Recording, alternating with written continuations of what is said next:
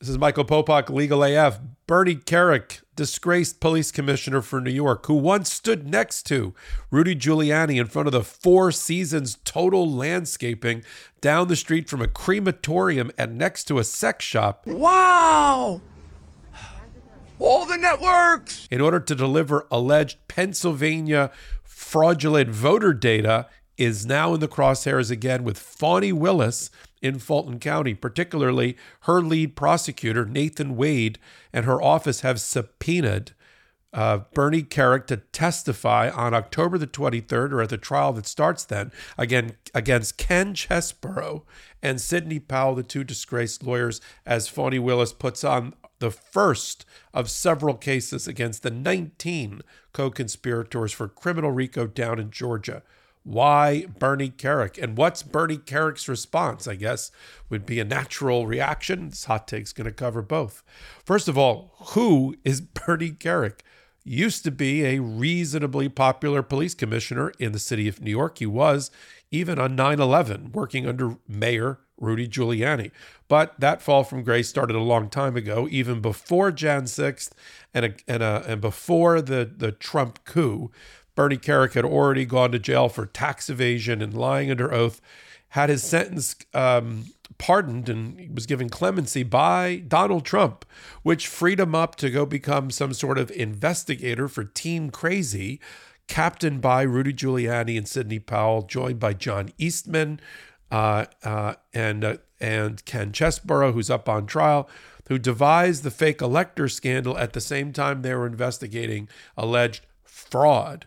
And Bernie Kerik was sort of the bag man, carrying the bag for Rudy Giuliani, running down some of these fake claims of, of voter fraud, coordinating things like breaking into election data, um, uh, election uh, voting machines in various uh, battleground states, trying to obtain their data. All Bernie Kerik as he continued to report to his boss, Rudy Giuliani, an indicted co conspirator in Georgia. Now, Bernie Kerik is not indicted in Georgia.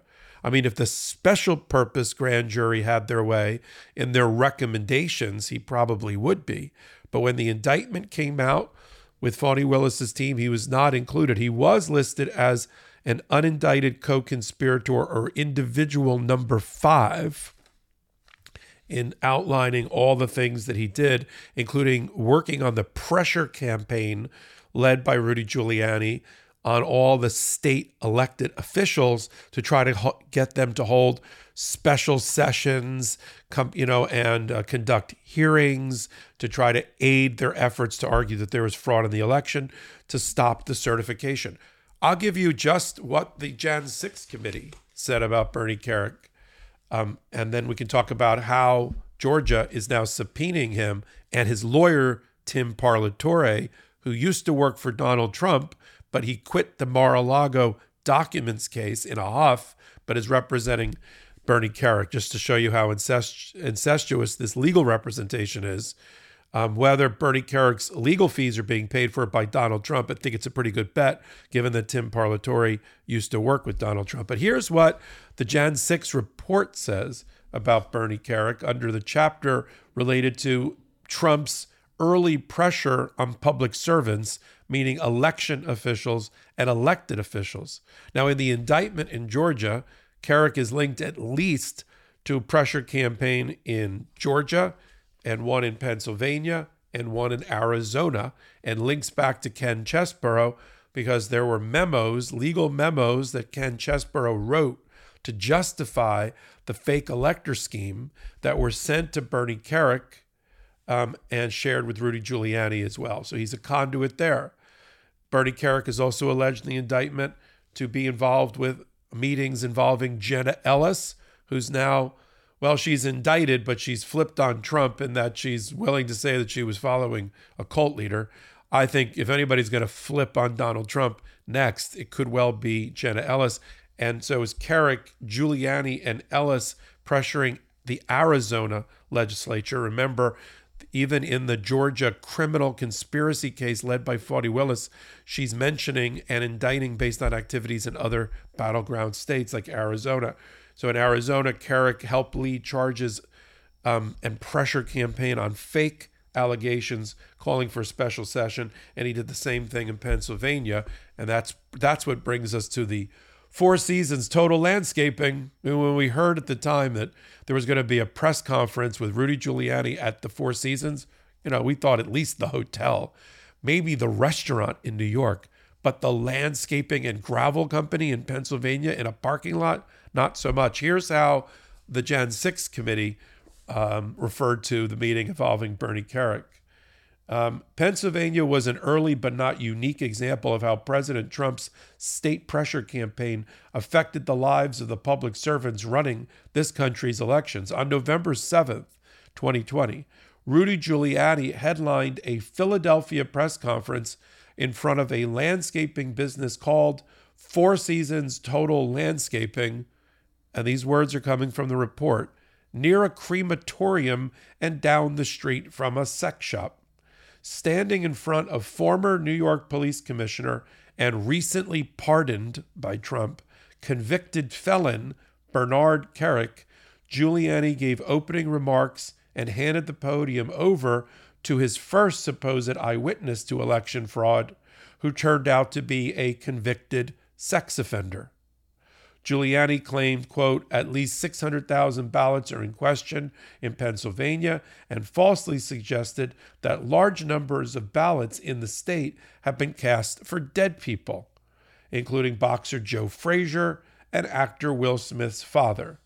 Within days, Republican Philadelphia City Commissioner Al Schmidt and others publicly debunked Giuliani's specific allegations of election fraud, including the claims of uh, about dead people voting. Uh, in reaction, President Trump tweeted on the morning of November 11th that a guy named Al Schmidt, a Philadelphia commissioner and so called Republican, RINO, right, Republican in name only, is being used big time by the fake news media to explain how honest things were with respect to the election in Philadelphia. He refuses to look at a mountain of corruption and dishonesty. We win. All right, that Bernie Kerik. And he was just, as I said, he was like the bag man running around for Rudy Giuliani, appearing at press conferences, arranging meetings, helping to pressure state officials, election and elected officials in at least Arizona, Georgia, and Pennsylvania. And now Fani Willis wants him to testify again against Ken Chesebro at the trial that starts on the 23rd of October against the two that elected to go speedy trial. Chesebro, and Sidney Powell, both disgraced lawyers um, for Donald Trump.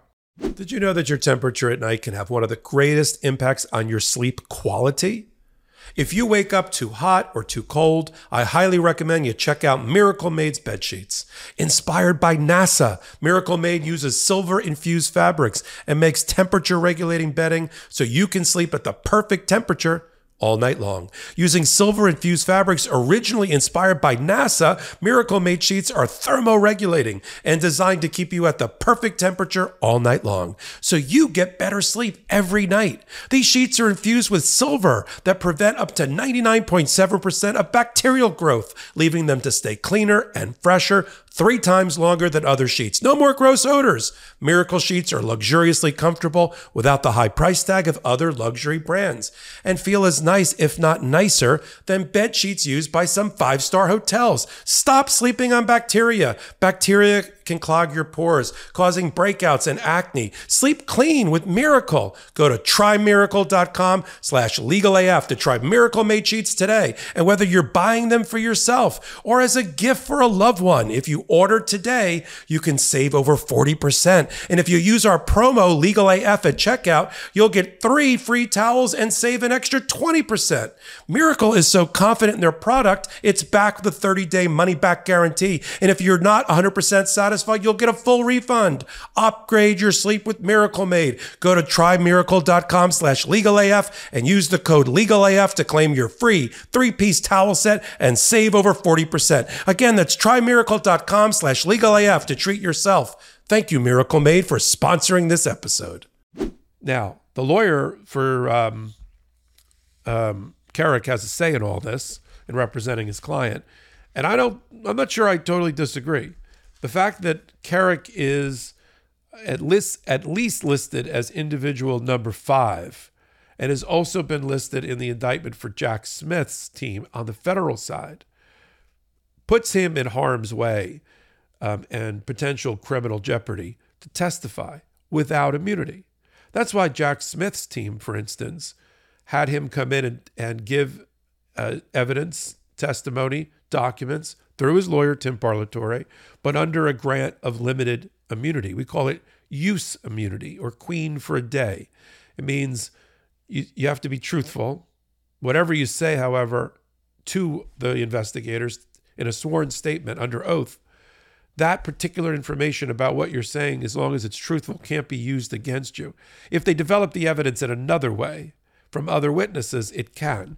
But you can speak freely knowing that what you're saying won't be used against you. It's called use immunity or limited immunity.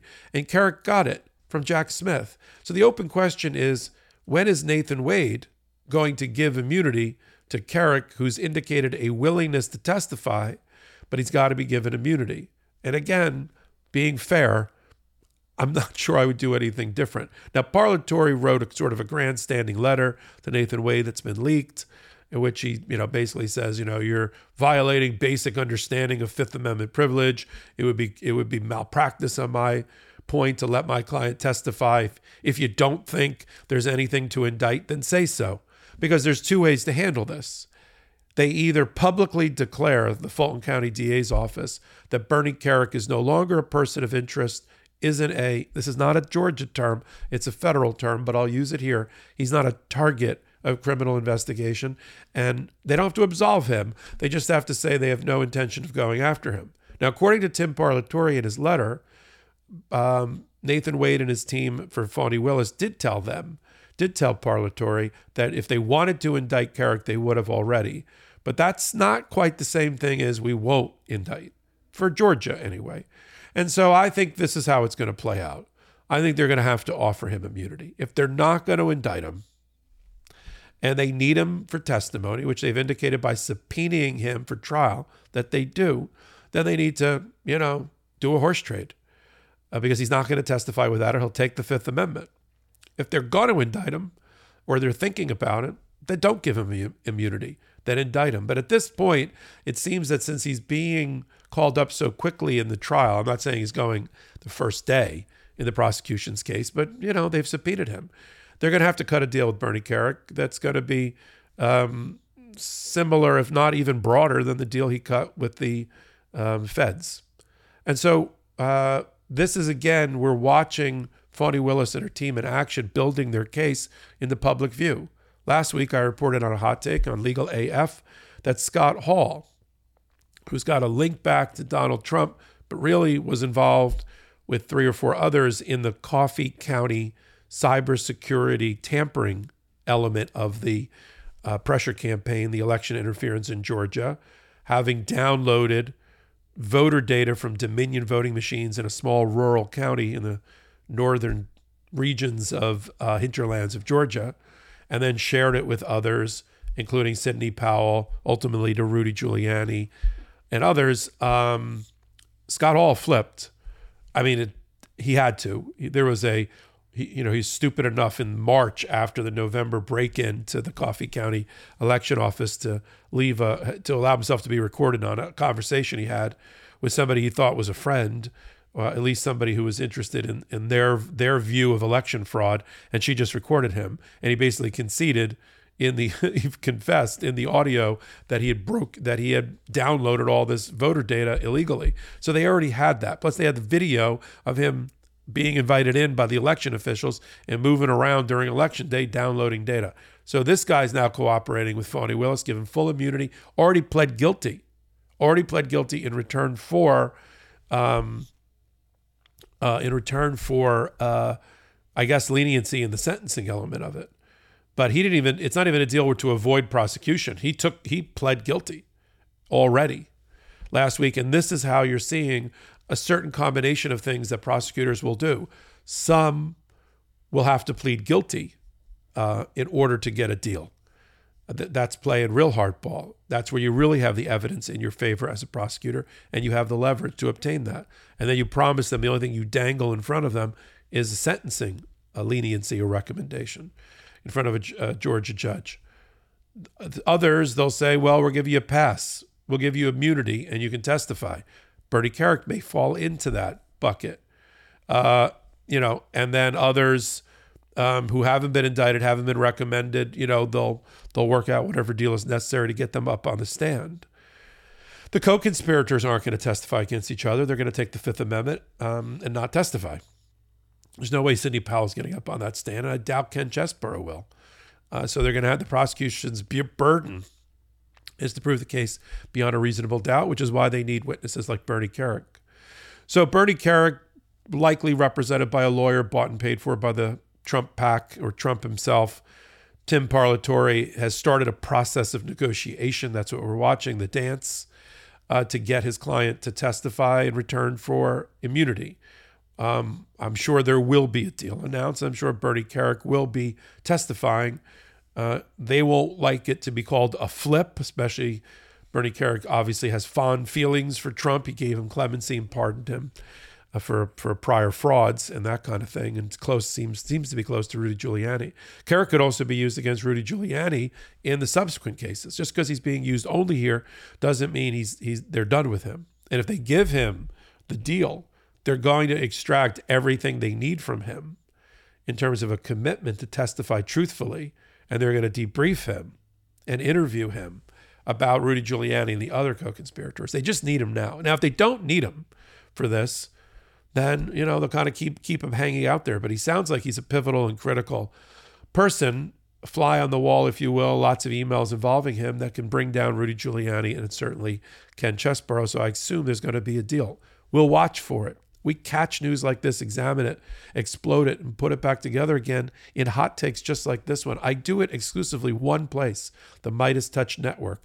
Help them get to 2 million free subscribers. The bigger that network gets, MeidasTouch, the more your voice is heard. If you like what I'm doing on hot takes like this one, you can give me a thumbs up. It helps with my ratings and my algorithms. Wednesdays and Saturdays, catch my leading podcast devoted to law and politics and justice. We call it Legal AF. It's what you think Wednesdays and Saturdays only on the MeidasTouch YouTube channel. And then you can get the audio on podcast wherever you get audio podcasts from. Until my next hot take, until my next episode of Legal AF, this is Michael Popok reporting. Hey Meidas Mighty, love this report? Continue the conversation by following us on Instagram at MeidasTouch to keep up with the most important news of the day. What are you waiting for? Follow us now.